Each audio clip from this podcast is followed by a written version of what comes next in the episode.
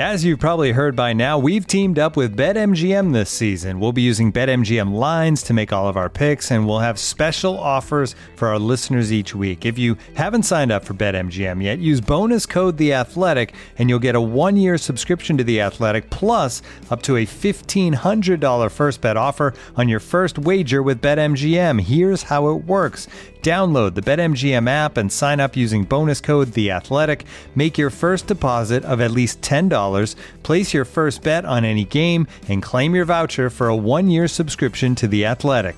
See BetMGM.com for terms. U.S. promotional offers not available in D.C., Mississippi, New York, Nevada, Ontario, or Puerto Rico. Gambling problem? Call 1-800-GAMBLER. Available in the U.S. Call 877-8-HOPE-NY or text HOPE-NY 467-369 in New York. Call 1-800-NEXT-STEP in Arizona. 1-800-327-5050 in Massachusetts. 1-800-BETS-OFF in Iowa. 1-800-270-7117 for confidential help in Michigan. 1-800-981-0023 in Puerto Rico. First bet offer for new customers only in partnership with Kansas Crossing Casino and Hotel. Don't forget, if you haven't signed up for BetMGM yet, use bonus code The Athletic, and you'll get a one-year subscription to The Athletic, plus up to a fifteen hundred dollar first bet offer on your first wager.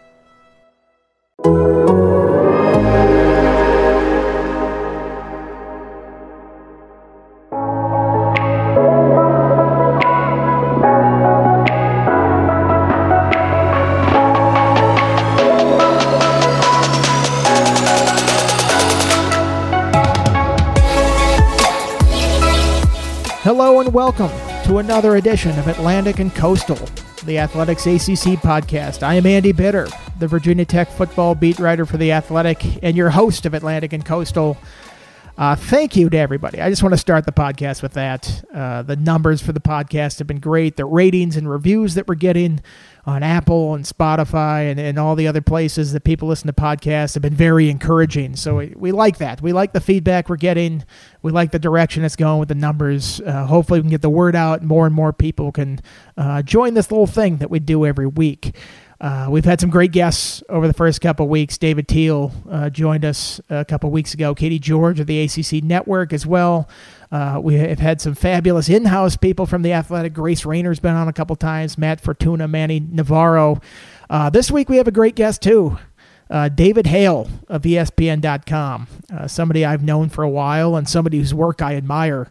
I think if you like ACC football, uh, you should follow David and everything that he does because he'll make you smarter about it if you're doing that. Uh, we're going to hit on every team in this podcast. Uh, he runs a, a, a, good length here, and we're going to get to every single team in the league, uh, get David's viewpoint on some stuff, and you know he's got opinions about every team out there. So, without further ado, let's get right to it. Here's David.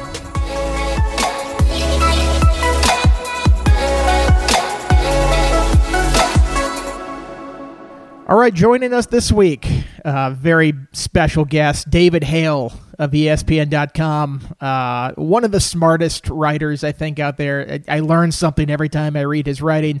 Also, among the biggest Simpsons aficionados I know. Uh, he will put that on Twitter, gifs and, and all sorts of stuff. David, I have my uh, Bort mug here for the occasion that I'm doing. Excellent. How are you doing today? I'm doing well. See, when I went to go buy my mugs, they were all out of Bort mugs, uh, which is, you know, because of course there was a, a run on them. I'm sure. Uh, no, that's excellent. I did. I, I, wish I had had a Bort mug. I had. I'm. I have a uh, I Heart Wawa mug at the moment though, so I guess that's you know. Well, listen, I know a guy uh, you know Aaron McFarland, correct? Uh, oh, about yeah. 15 years ago, he and a friend got into uh, Bort Industries. They were going to make a make a quick buck selling uh, Bort coffee mugs. I think he still has probably a couple dozen in his spare uh, bedroom. Uh, All right, I, this is good. I'll have to I'll have to look into that. I want to say before we start with the ACC, if we'll get there, I you mentioned Simpson stuff all the time. Are you finding that fewer and fewer people are understanding that those references now that that show is twenty years past its prime, or do you sort of serve that as yeah. like a litmus test? Like, okay, it is a good I like litmus test. Yeah, it's it's funny that like so part of it is I just disregard anybody who doesn't get the reference because this is how my wife is already. Like the number of random Simpsons references that I'll make during the course of any given day to my wife that she does not understand in the least. Like it just goes over her head. So I'm just used to it, I think. But uh, yeah, it's always there's you know I've got I don't know whatever thirty thousand Twitter followers and maybe like 50 actually enjoy the references on a regular basis, but that seems like a big enough number to me to continue doing it. Uh, I'm sure we're getting the same feedback on the podcast now. They're going, I didn't come in here for this Simpsons. Let's get to the ACC. Uh, biggest takeaway from last weekend. You were at Clemson, Miami. Uh, there are a couple big games last week. What is your biggest takeaway? Is, is it Clemson is the king still? Nobody's touching them. UNC is for real. There are three teams in the top five. What what is uh, the biggest thing in the ACC right now? Yeah, I mean, I think the Clemson performance you, you kind of have to look at as the biggest takeaway, just because not that anybody was doubting that Clemson was still the best team in the league. They clearly are, but it was, you know, their first few weeks was a little bit up and down. Dabo does this every year, I feel like, where they play a little bit up and down the first few weeks and everybody starts wondering if Clemson still is good. And then, you know, they they kick into the next year and everybody's like, oh, oh no, they, they still are good. And they, they were. I mean, the defensive performance against Miami was as as good as a performance as Clemson's defense has had in the Dabo era. I mean, they were dominant. Um, uh, Brent Venables is just a, a, miracle worker in terms of what he does defensively. Um, the offense I thought was pretty good. Still, there, you know, I, Clemson offensively, I, I, think I still worry a little bit about where their receiving corps is. Uh, their top two receivers are Amari Rodgers, who's sort of their slot guy, and Travis Etienne, who's their running back. Um, you saw what I think was probably the biggest concern with their younger, talented receivers when Frank Ladson dropped a deep ball uh, that would have probably gone for an easy score. And everybody's like, oh, well, these are, this is why we're concerned here. And then he came back on the next series and caught a deep ball for, for a touchdown. So, um, you know, I, I, think there's plenty to take away from that game and say, um, not only is Clemson still the best, but I think they're even trending upward at this point. So that's probably not great news for the rest of the league. And, what I think you saw in Miami and what you saw in the in the Virginia Tech North Carolina game is that you've got good teams. Like the second tier, that next tier is good. I just think that they all clearly have some flaw to them or some potential weakness or or or something that can get exposed that is is different than what Clemson has. Whereas I think it's it's just going to be hard to beat Clemson. Now, if you you take Miami and you say if Miami played their best game of the year, could they have beaten Clemson? I don't think the answer is yes. I think that they would have lost no matter what to, to Clemson this year. If you look at, at at Virginia Tech and North Carolina, I certainly wouldn't be picking them to beat Clemson, but I think you see a little more explosiveness and a little more of a sort of dynamic threat with those two that I don't know that Miami had. What Brent Venables wants to do defensively is take away the thing that you're best at, that you want to do the most, and, and figure out if you have a plan B. And Miami didn't. I, I think, having watched Virginia Tech and North Carolina, that there's some plan Bs there. I just wonder if uh, if they've got the defenses to make it all hold up too. Well, here's how I, was thinking of doing this today. Uh, you know, I wanted to hit on every team in the ACC. We don't do that with a lot of our guests, but you have the knowledge to hit everybody. And I see you do this on Twitter every now and then, and I really like it. You separate things into tiers, and you have this yeah. is the top tier. The next tier, you're not really into like hey, rank them one to fifteen. Just put them in tiers and kind of go from there. Uh, we started with Clemson, and I call this tier the king stay the king because you have to you, you have to come at the king and you have to beat them to do it. Uh, just to continue this Clemson conversation, I mean, what slows them down at this point? Is is it just boredom? I mean, I, I look at the next couple weeks. I'm like, well, who's going to challenge this team? Yeah, and I mean, this has been the story of the last few years in the league is that there is nobody to challenge Clemson. Now, look, the Notre Dame game is on the on the horizon. I tend to kind of view Notre Dame as a pretty static force. That I think they're they're a good team, they're talented, but they're not the, the, ceiling for Notre Dame, I don't think is as high as it might be for some other teams. the floor is probably higher. I don't expect to get just a complete terrible performance out of Notre Dame, but I don't think that they're quite where they can beat Clemson, um, even on their best day. It sort of reminds me of, of Miami a little bit. And I think they're limited in what they can do.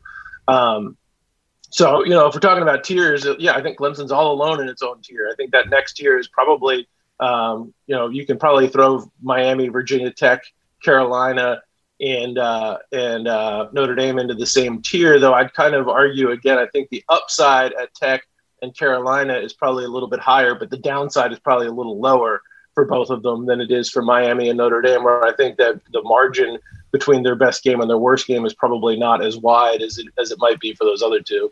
Um, so yeah, I mean, if you're Clemson, uh, and this is sort of why we always say at the beginning of every year, like, wow, maybe they're not playing that well. It's because Dabo's just kind of playing around, seeing what he's got at this point. Like they're they're still a little bit in the fact finding stage of who they are, and I think people forget like last year's defense was completely built around Isaiah Simmons, who's not there anymore.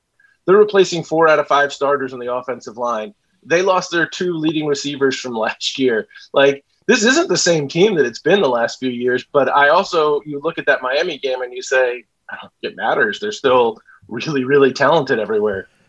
Who is the team MVP on Clemson? I mean, you've got Trevor Lawrence. I, I, wrote the stats down here. Trevor Lawrence, 1,440 yards, 10 touchdowns, no interceptions. He hasn't thrown an interception in like 12 games or something like that. I mean, some ridiculous number. Or Travis Etienne, who all, you know, 392 rushing. All of a sudden, he's catching the ball in the backfield, 245 receiving, five touchdowns. Uh, who is the team MVP? Who, who is the better of those two players? You know, I would be hard pressed to pick one because I think they are elite, both of them. I I think, you know, what Etienne does is so spectacular, and he is as uh, difficult to bring down as a back as I've seen. And that wasn't how I viewed him when he first started. Like his freshman year, I thought that's a guy with like breakaway speed. Like his first step is as fast as I've seen. Like he just kind of shifts into that next year so quickly. And he's developed. As you mentioned, the the role in the passing game has blossomed over the last year or so. Um, he's just so versatile and does so many things. But I still probably have to lean to Trevor as the MVP just because, like, I don't know that we'll we'll go back and look and say he was the best quarterback to ever play college football. I mean, he is so so good at what he does.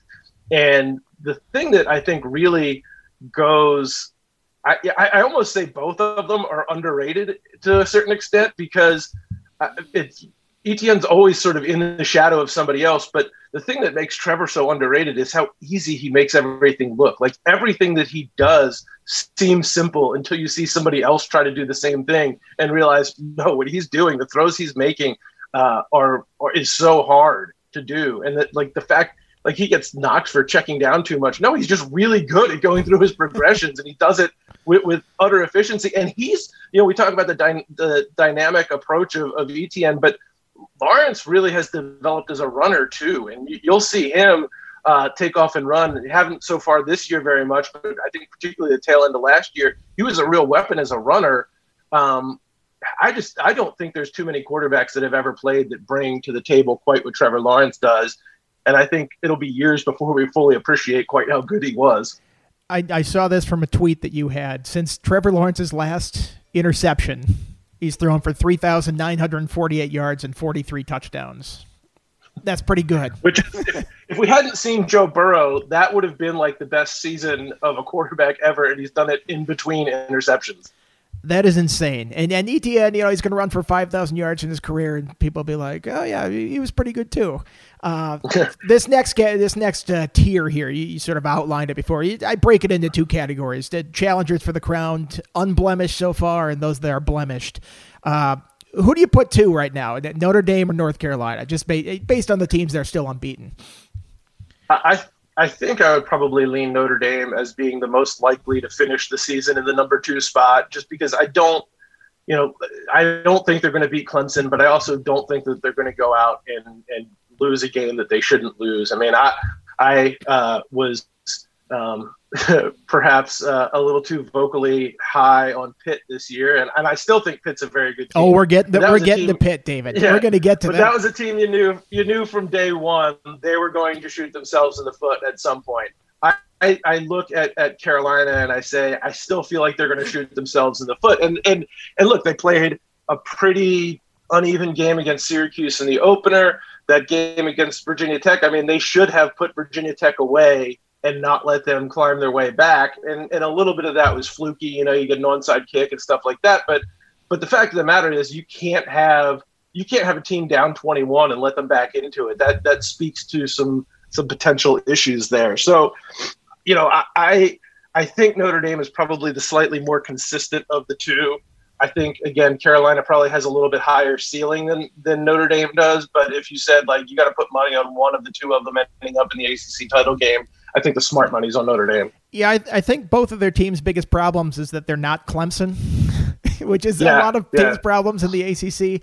Notre Dame, I, I just wondered, do they have enough of a passing offense to get it done? And I, yeah. I know Ian. And I've always looked at, I've always looked at Ian Book as sort of like he fits into that sort of you know Jake Browning category of those guys that are like very good starters at a very good program for years, but did they ever really elevate their team? Did they are they really the guy that you're going to go and win it all with? And um, I just you know I feel like that's really insulting to Ian Book, who's been a very good quarterback, but um, I feel like he just kind of tops out as pretty good, as opposed to somebody like Trevor Lawrence or Sam Howell, who is I think potentially great.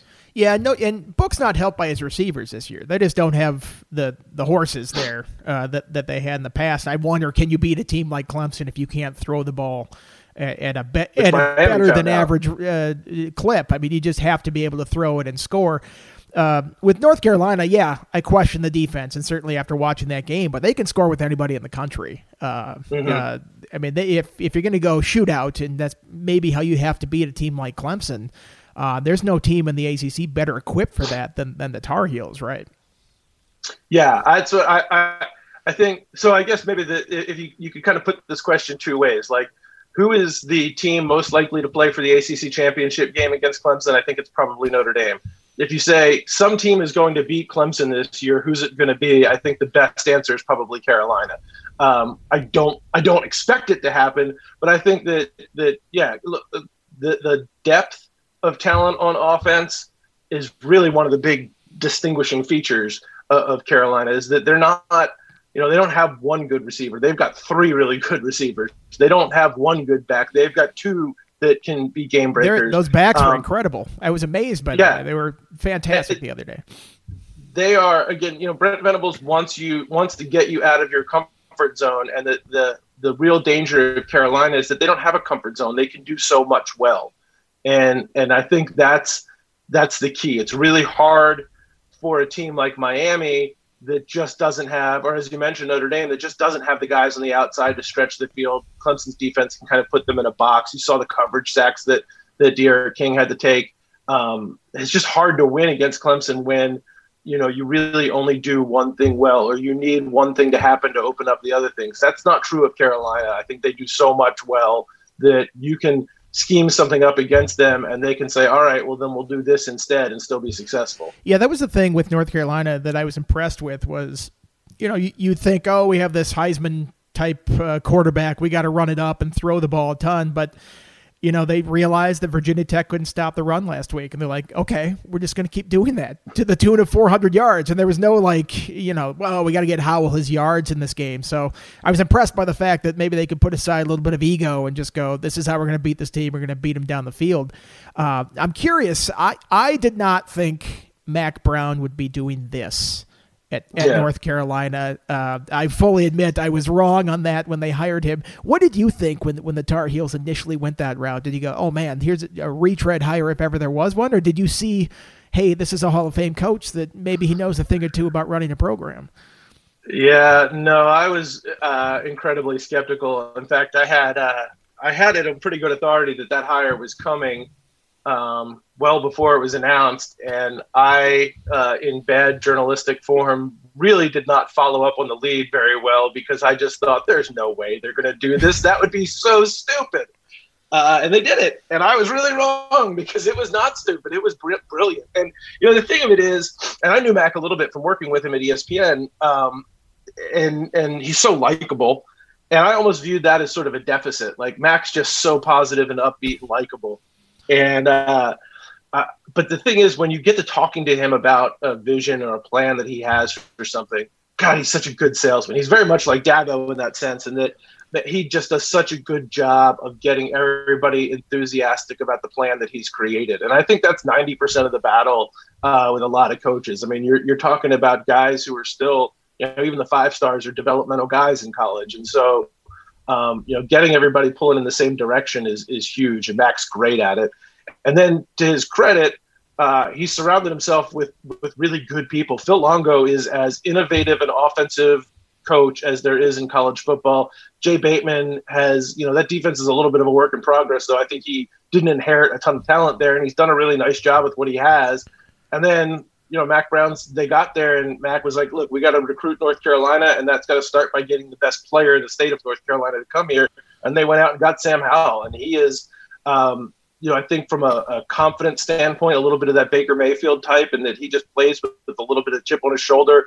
Um, this like, how dare you think you can beat me? I'm going to go out and prove you wrong type of thing, and uh, all of that has coalesced into a program that has turned around really, really quickly, and and it comes from again Mack Brown having a vision, and uh, I think it was a lot harder for the rest of us to see that vision until Mack started explaining it, and then he starts explaining it, and you're like, no, that makes sense. Why did I think this was so stupid?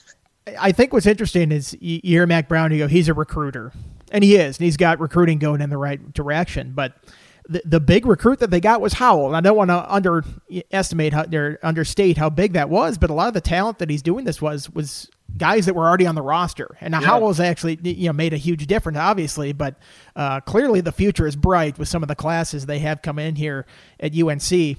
Looking for an assist with your credit card, but can't get a hold of anyone? Luckily, with 24 7 US based live customer service from Discover, everyone has the option to talk to a real person anytime, day or night.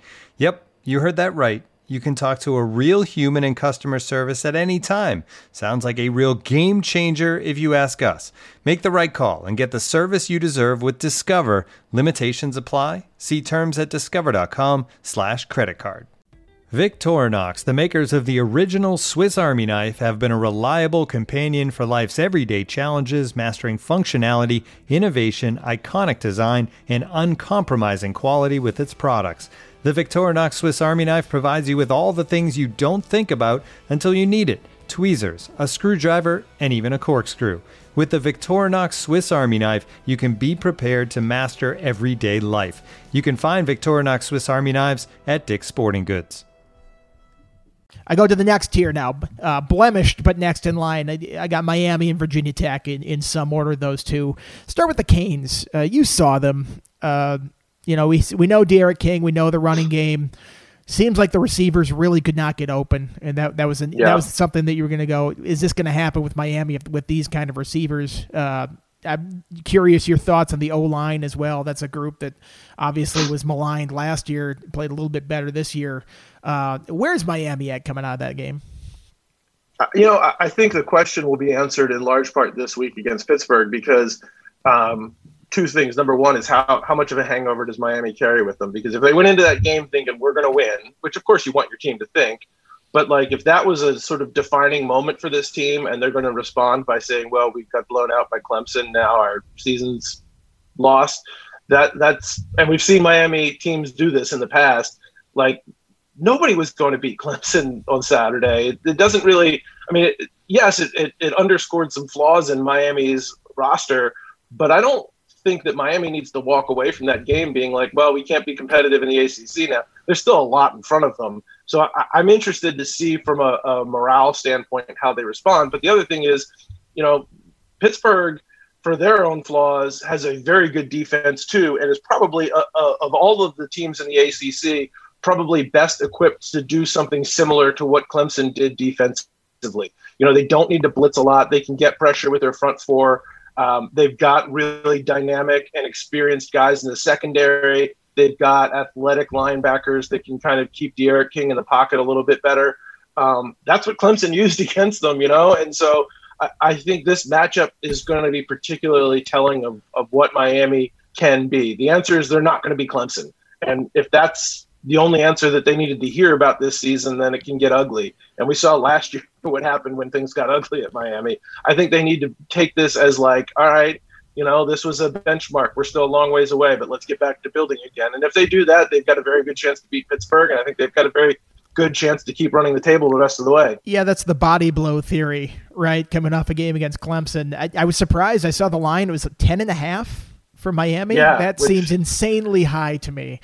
I also agree, which probably means that they're going to win by 40. Right, exactly. Yeah, I, the old I, coastal division agree. theory. Uh, yeah. Miami plays Pitt, UVA, at NC State, at Virginia Tech. That's a that's a tough stretch. I think we'll find out a lot about the Canes and if they have any kind of staying power. Uh, Virginia Tech. Did you ever think you would see this with the Hokies? Highest scoring offense in the ACC. uh, worst defense in the ACC in terms of points per game. Uh, I have a close-up view of the Hokies, so I kind of can't believe it. Uh, can you believe it from afar as somebody yeah. been watching? You know, it, part of it is sort of hard to even estimate what this defense should be or could be because they have not played at full strength at all.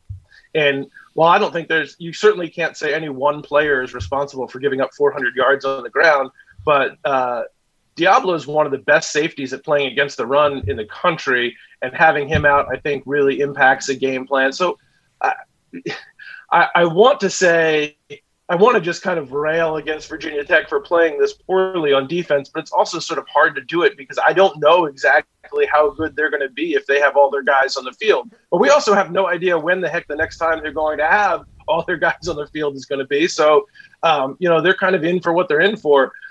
I, almost say the bigger concern, if I'm Virginia Tech, is is the quarterback situation, and it looks like Hooker's going to be the guy going forward. I think that's probably the right move. You know, you've got to be able to um, have some versatility on offense. And, and the fact that they've run the ball as well as they have is as positive a step forward for Virginia Tech as you can have because, as you well know, the last pretty much for the better part of the last decade, they have struggled to find a guy who can be consistent in that running game. And it looks like they have him now in, in Khalil Herbert. Um, but you got to have the quarterback who can utilize that to also open up the passing game. And Burmester was just not accurate. I think not consistent. What we get out of Hendon Hooker, I think, is still a little bit of a, a question mark. I don't know that, um, you know, we certainly saw high points last year. Um, there's certainly some questions about the receiving corps that he's got and all of that stuff too. So to me, I, I, I, tend to offer a little grace to the defense because I think there's still plenty of room to improve and rationale for why they've struggled. But I really want to see Hooker go out and put in a, a lights out performance at quarterback at some point in the next week or two. See, I'll disagree with you uh, at the concern of quarterback. I think they're sad at quarterback. I think Hooker uh, is an underrated passer. I think he, last year had he thrown like four more passes or something like that. I think he would have had the second best passing efficiency in the ACC behind Trevor Lawrence. Uh, he's not a he's not the kind of guy where if you're down seven and you're behind the sticks and you have to throw it down the field, that's not his kind of game. But I think as a guy with a running game and they can get in good situations, he's a pretty good passer, maybe underrated uh, as people see how he goes. Uh, it'll be curious to see how they do that. I, I think they still want to play Burmester in some fashion. Uh, he does have that running ability that they really uh-huh. like. Uh, obviously, the running game thrived, that whole read option game the first couple weeks.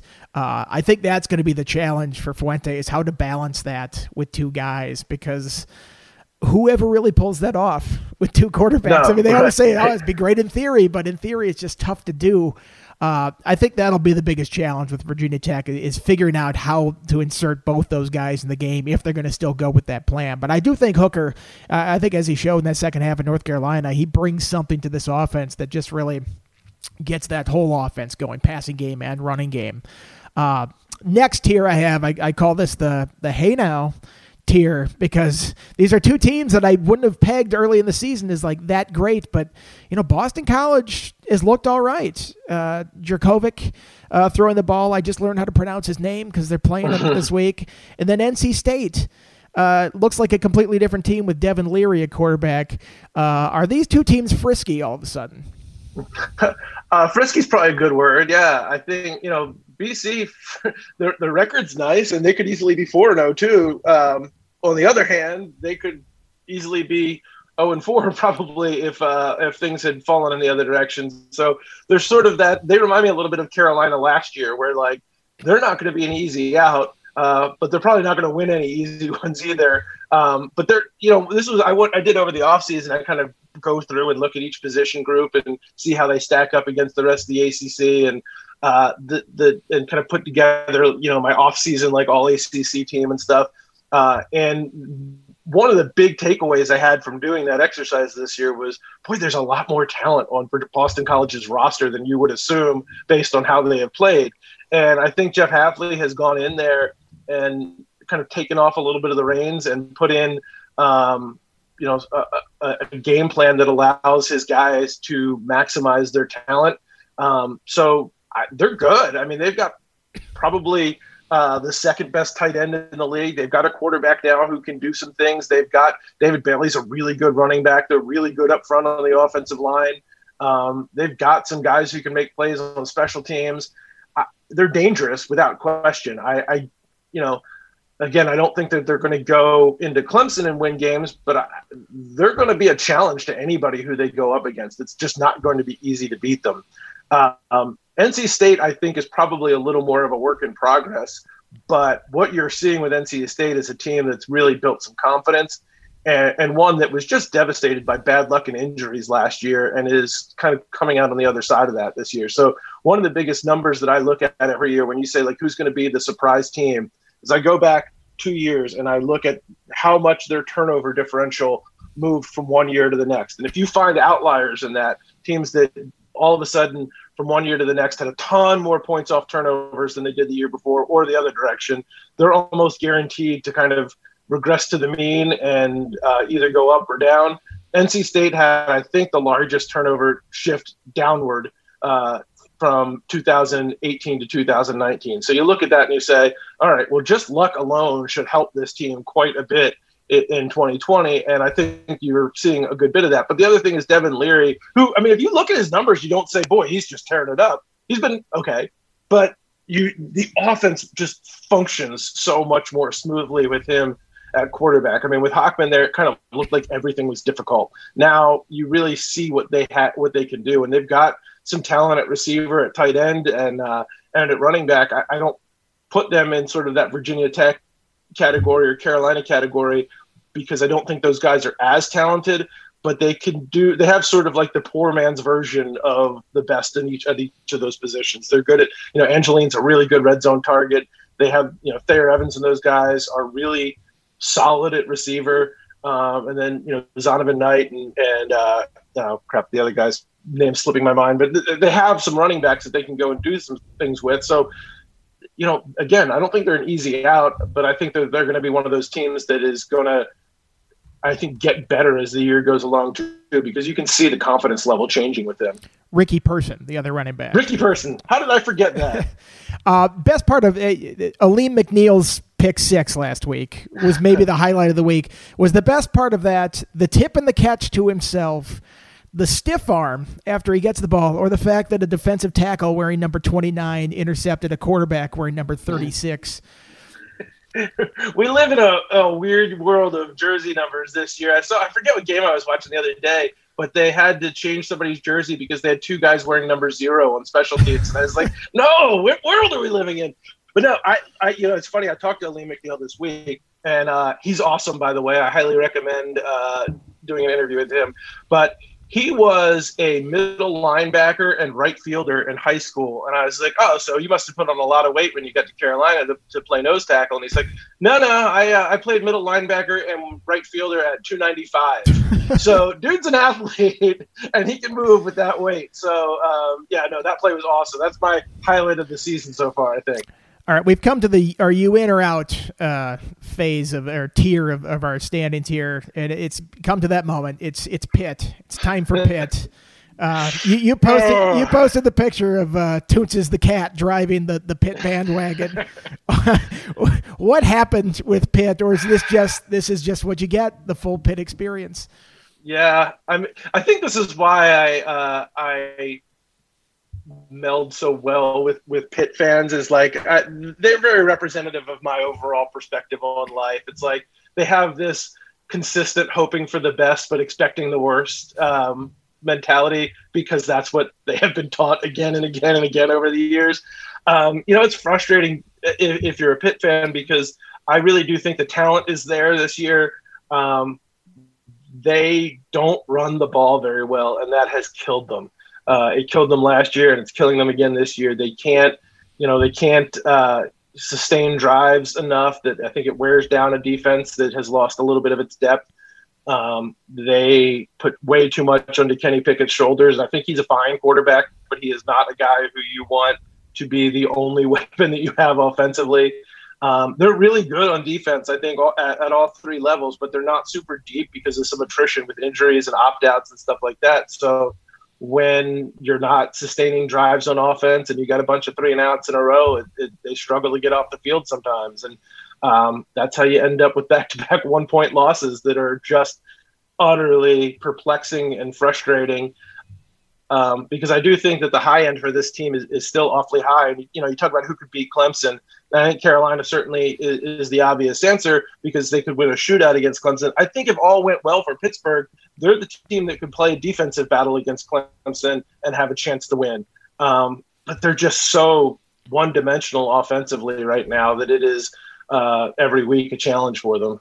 Well, at least you didn't tie your your Pitt confidence to having to eat a spoonful of mayonnaise, like my colleague Andy Staples. Uh, that was pretty brutal. Yeah, I don't know what he was thinking, but my my wife is as um, overt a hater of mayonnaise as probably exists on the planet, uh, and she may have divorced me if I had uh, made a wager like that. So, um, yeah, I'll leave that to Andy to.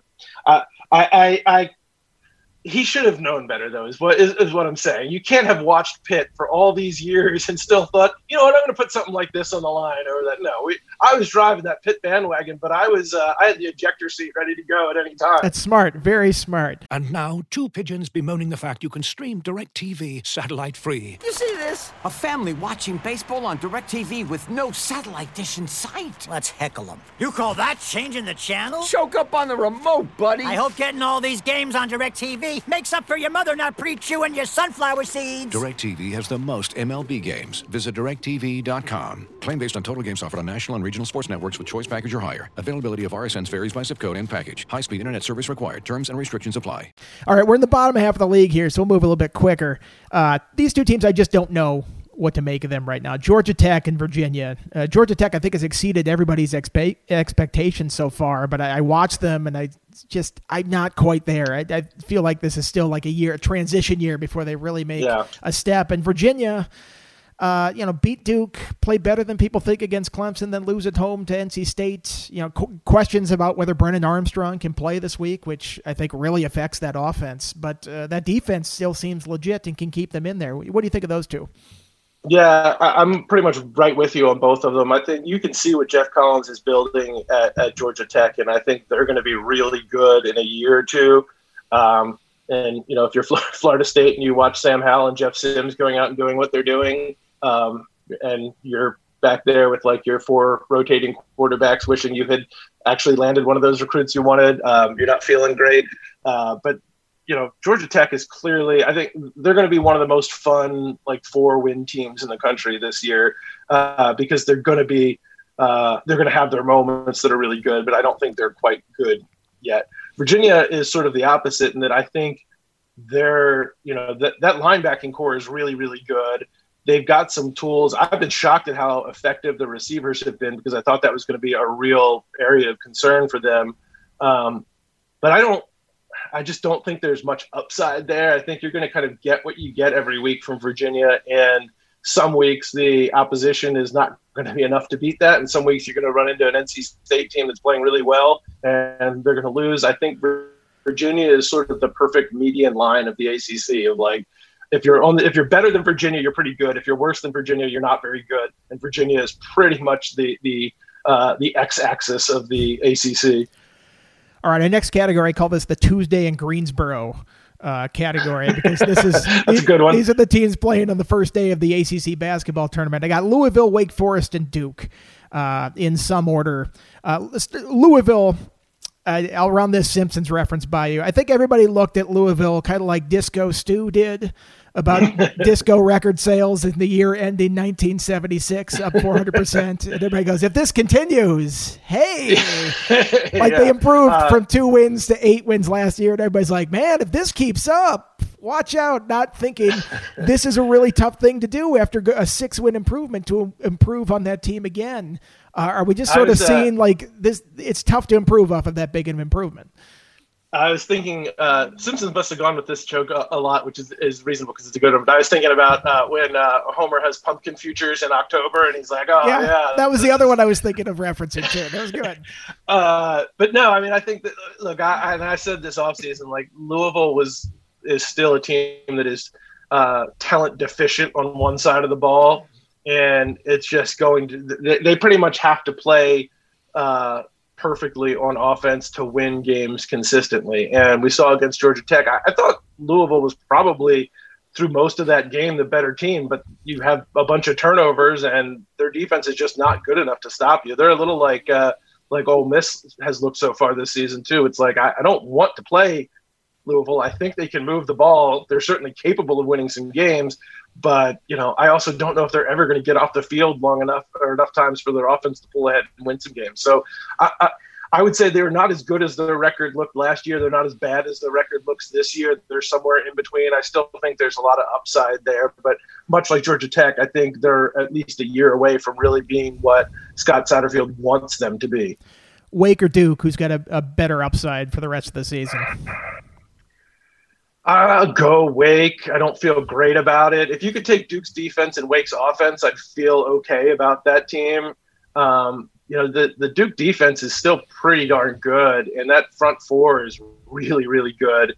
Um, but God, they're so offensively challenged. And I every week I text my colleague Andrea every week, and, and I mean no disrespect to the poor kid, but like, do they really not have somebody better than Chase Brice to play quarterback right now? Like, he is just not very good.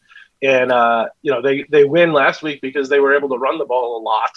Um, I just don't foresee that being the case very often uh, against most teams. I think the the the struggles with Wake's defense are legit, but they've got a little more talent on defense than Duke has on offense, maybe. So I give a small nod to, to Wake Forest here.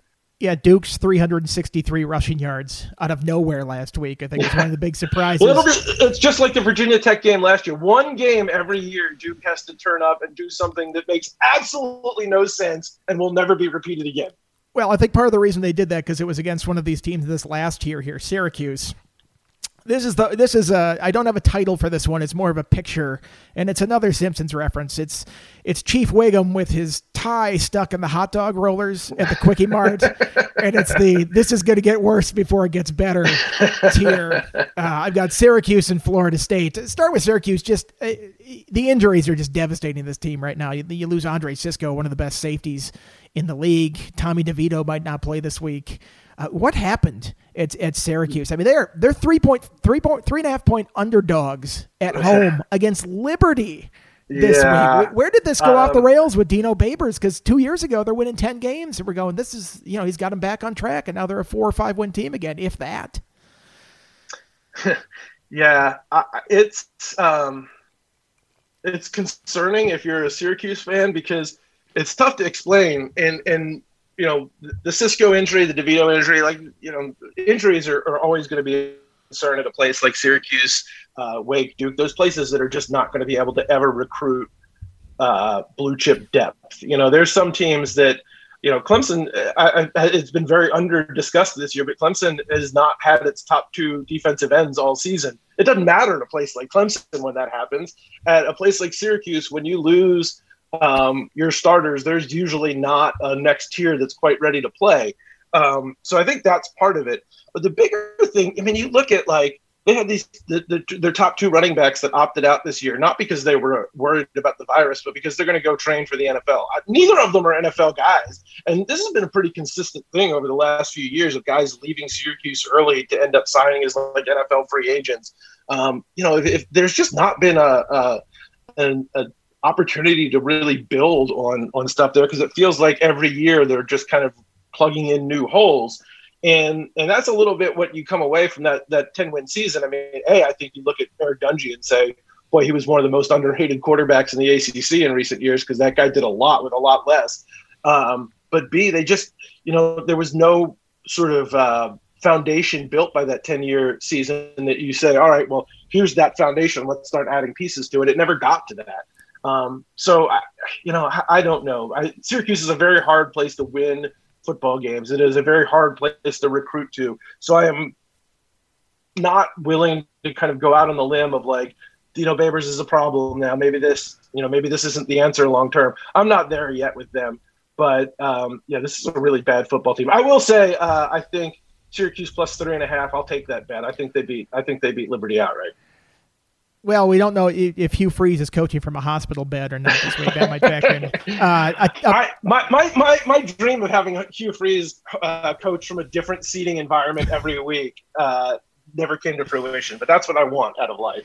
Well, a place where you probably should be able to win more than they have recently, Florida State, uh, the only team we haven't hit on here. Uh, I saw you tweet this. Uh, if they lose this week and they're two touchdown underdogs to UNC, it'll be the first time since joining the ACC that they will have lost four straight conference games. Uh, this is just a, a, bad team across the board. They're bad in spots that you wouldn't think they'd be bad. The defensive no, line, people thought it would be a strength. Uh, yeah. What is what is going on there? Is there hope at all with this team with a quarterback change that something gets going with them? No, I think there's no hope. I don't want to say that to, to poor FSU fans, but they've got plenty of places to drink in Tallahassee, so it's okay. Uh, I, I, you know, again, they're they don't have a quarterback. Their offensive line was always going to struggle. Um, they're thin at wide receiver aside from Tamorrion Terry. Um, Ham- Hamsah Nasirildeen has been out all year. Uh, you know, there's some things that you can point to and be like, yeah, they were up against it already. Um, but then you look at like like you said, the defensive line was supposed to be one of the best units in the country, and they're garbage. They're terrible. Uh, I mean, if Notre Dame had wanted to, they could have run for a thousand yards. I think against Florida State last week. This is just not a good football team, and uh, poor Mike Norvell has really been in a bad spot since the beginning. You know, they didn't get spring practice. They had multiple issues come out over the offseason of, I think, what would be generously considered miscommunications. Um, I think there is, you know, they've are they're still having players that kind of are leaving the team. Cyrus Fagan did, I think, a week ago. Um, I think clearly a youth movement is necessary there, but you know, there's deeper problems at Florida State. You don't go through three coaches in four years and lose these type of games. I mean, not only is this going to be the first time if they lose that they've lost four straight ACC games from 1992 when they joined the league they didn't lose their fourth ACC game until 2001.